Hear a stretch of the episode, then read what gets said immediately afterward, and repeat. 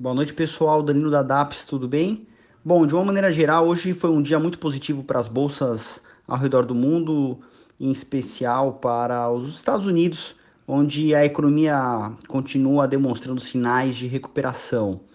É, por outro lado, aqui no Brasil, o cenário político fiscal continua sendo foco, principalmente na questão do Guedes permanecer ou não no governo, e também ao fato de hoje, por exemplo, o Bolsonaro ter suspendido a divulgação do Renda Brasil.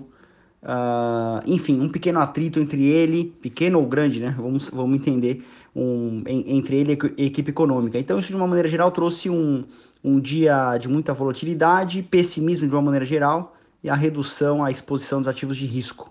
Então, a bolsa acabou fechando com 100.600 pontos aproximadamente, uma queda de 1,46%. O dólar subiu bem para 5,61, com uma alta de 1,84%. Um, e, bom, falando em ações especificamente, a Magazine Luiza hoje subiu com 2,4% depois que é, eles divulgaram a, a conclusão do programa atual de recompra de ações. Um, e no lado positivo, desculpa, no lado negativo, hoje tivemos a Eletrobras caindo 4,7% e a Embraer com 4,5% também.